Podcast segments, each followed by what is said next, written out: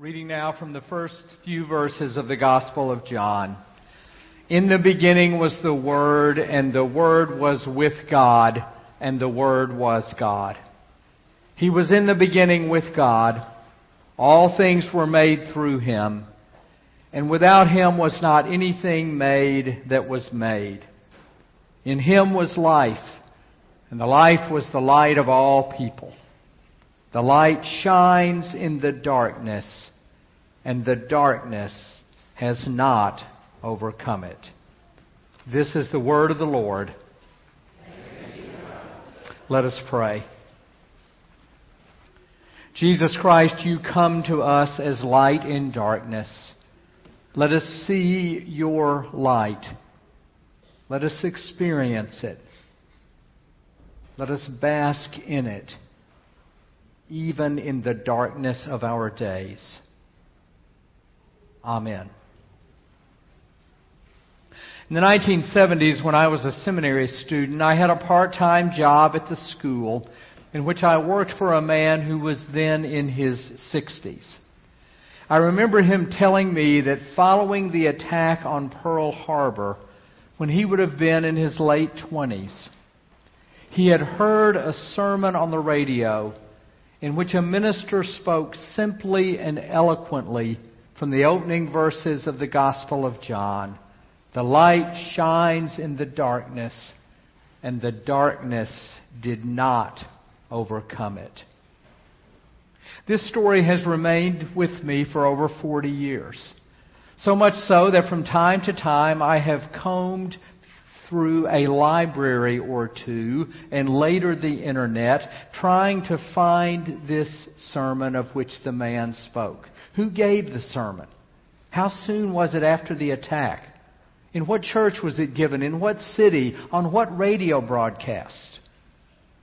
I've never found the sermon or be able to con- or been able to contact the man whom I'm assuming, given the passage of time, is no longer living. So the story only lives in my memory as legend. But a warm and reassuring legend it is, and a comforting memory it provides. The light shines in the darkness, and the darkness did not overcome it. For the past several weeks, I feel like this is the message I've been trying to give from this pulpit on the Sundays that I have preached. In light of Colorado Springs and Chicago, Paris, and San Bernardino, in light of the sound and sight of refugees fleeing from Syria, in light of the seemingly intractable anger and fear that have erupted within our public discourse and the conditions, some real and some imagined, that give rise to it. No matter what biblical text I've been using for the sermon, no matter what the liturgical day or the title or the theme of the sermon, I feel like I have been a broken record. The light shines in the darkness, and the darkness did not overcome it. When I shared with my wife this preacherly apprehension of saying the same thing over and over, she simply said, What else is there to say? That's the gospel message. Whether you are here tonight out of a deep faith, out of a family loyalty, out of tradition, out of honoring the memory of someone who is no longer with us, whether you are here out of some sense that this is the Christmas Eve in which you need to try to return to church, or this is the Christmas Eve in which you need to turn to church for the first time. Whatever it is that has brought you here tonight, I hope I can say something that leads you to be able to identify in a specific way that the light is shining in the darkness of our world today. And that the darkness is not overcoming it. I hope this phrase will become a part of your life as it became for, the man for whom it was good news after the attack on Pearl Harbor. The light shines in the darkness, and the darkness did not overcome it. The first thing I want to share with you tonight about this passage is that nothing within the Christian faith denies the reality of darkness. Believing in God is not an ironclad security system to protect us from all things sad and evil. Faith in Jesus Christ is not a fence around the White House that can only be scaled when there's human error or breakdown. The Holy Spirit is not a metal detector that protects travelers from the unthinkable.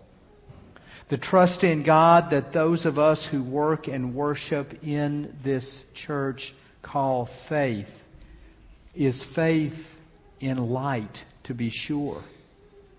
It is faith in light that overcomes darkness, to be sure. But it is faith which also acknowledges that that into which light shines is indeed darkness. One of the most popular passages in our religious tradition speaks of the valley of the shadow of death.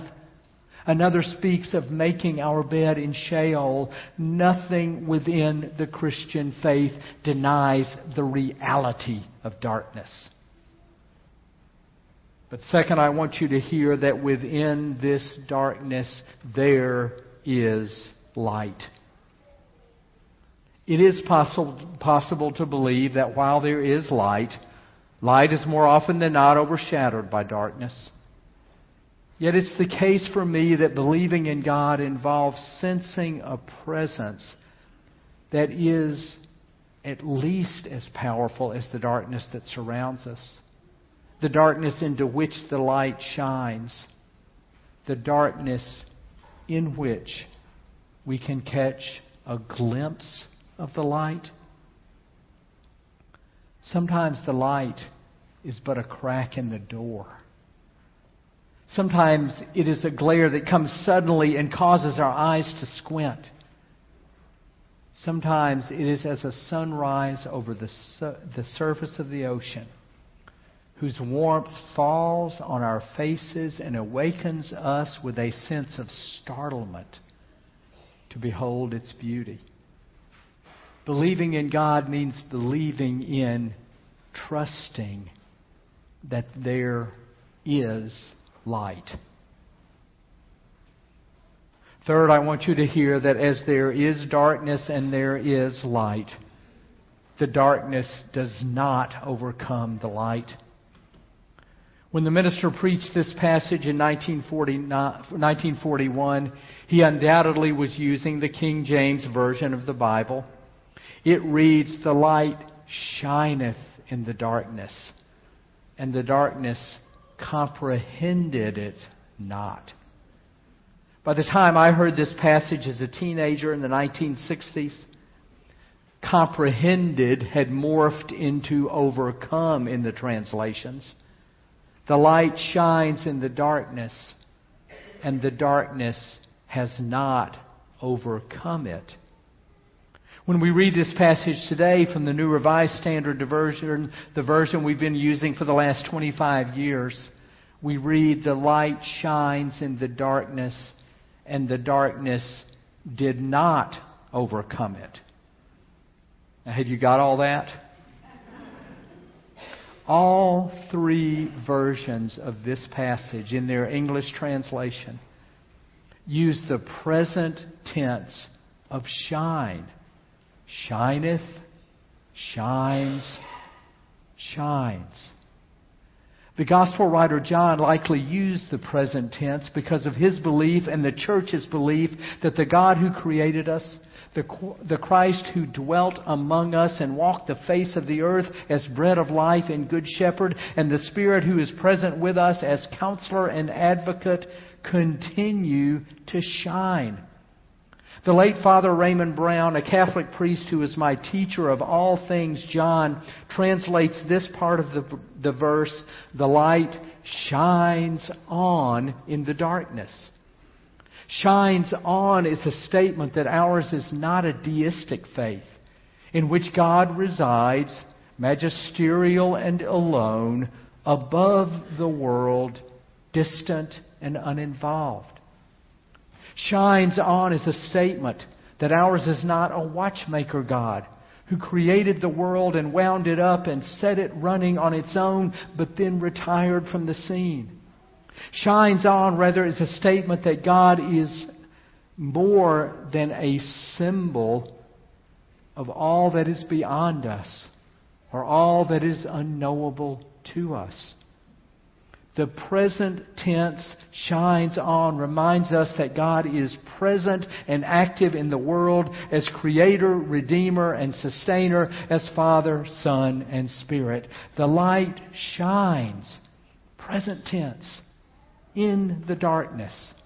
The light shines on. Yet notice that in these translations, in all three of these translations, the tense of overcome varies. Two are past tense. The darkness comprehended it not, and the darkness did not overcome the light. In one version, the tense is present perfect. The darkness has not overcome the light. The difference between past tense and present perfect tense is subtle. But I prefer the present, present perfect because it stresses the continuation of the overcoming of darkness by light in the present and into the future. No matter how much evil I see in the world, no matter how much sadness I see in the lives of people in this congregation, in this community, no matter how much sadness I experience in my own life, I still believe that all that constitutes such darkness does not have the power to overcome the light. The light shines in the darkness, and the darkness has not overcome it. Whatever has brought you here tonight, I hope you will hear one more thing. The most personal and appealing aspect of the light shining in the darkness is the belief available to all of us that not only does the light come from God, not only is the light sent by God, but the light itself is God. Christians worshiping in our congregation and gathering tonight all over the world affirm that God comes in the form of a human being. We believe that God Himself became flesh and dwelt among us in the birth the actions, the teachings, the death, the resurrection of Jesus Christ. We believe that God Himself came into the world, a human being, personal and real, intimate and ultimate. Jesus Christ, the Word made flesh. I prefer to leave it to theologians to debate the degree to which it may or may not be exclusively through Christ that God is present in the world, and the degree to which specific knowledge of or affirmation of Christ is what enables one to see the light that Christ is.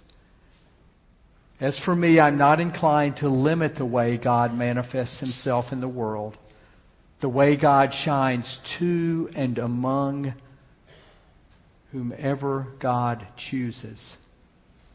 Speaking for myself and speaking out of the tradition that this church represents, I simply say that we believe in God. We believe in God as light who overcomes darkness. And the most personal way that we receive such light is through Jesus Christ. In the many ways that we experience Him, in the many ways that He takes the initiative and comes to us. In my own life, I have found light to shine in the darkness. Indeed, I have found it to shine on. As difficult as it is sometimes to see, the darkness has not overcome it. That light I know as Jesus Christ, the Word made flesh. I'm glad that you are here this evening with us, with those with whom you have come, with yourself to hear, to consider, to affirm, to hope, to believe. Amen.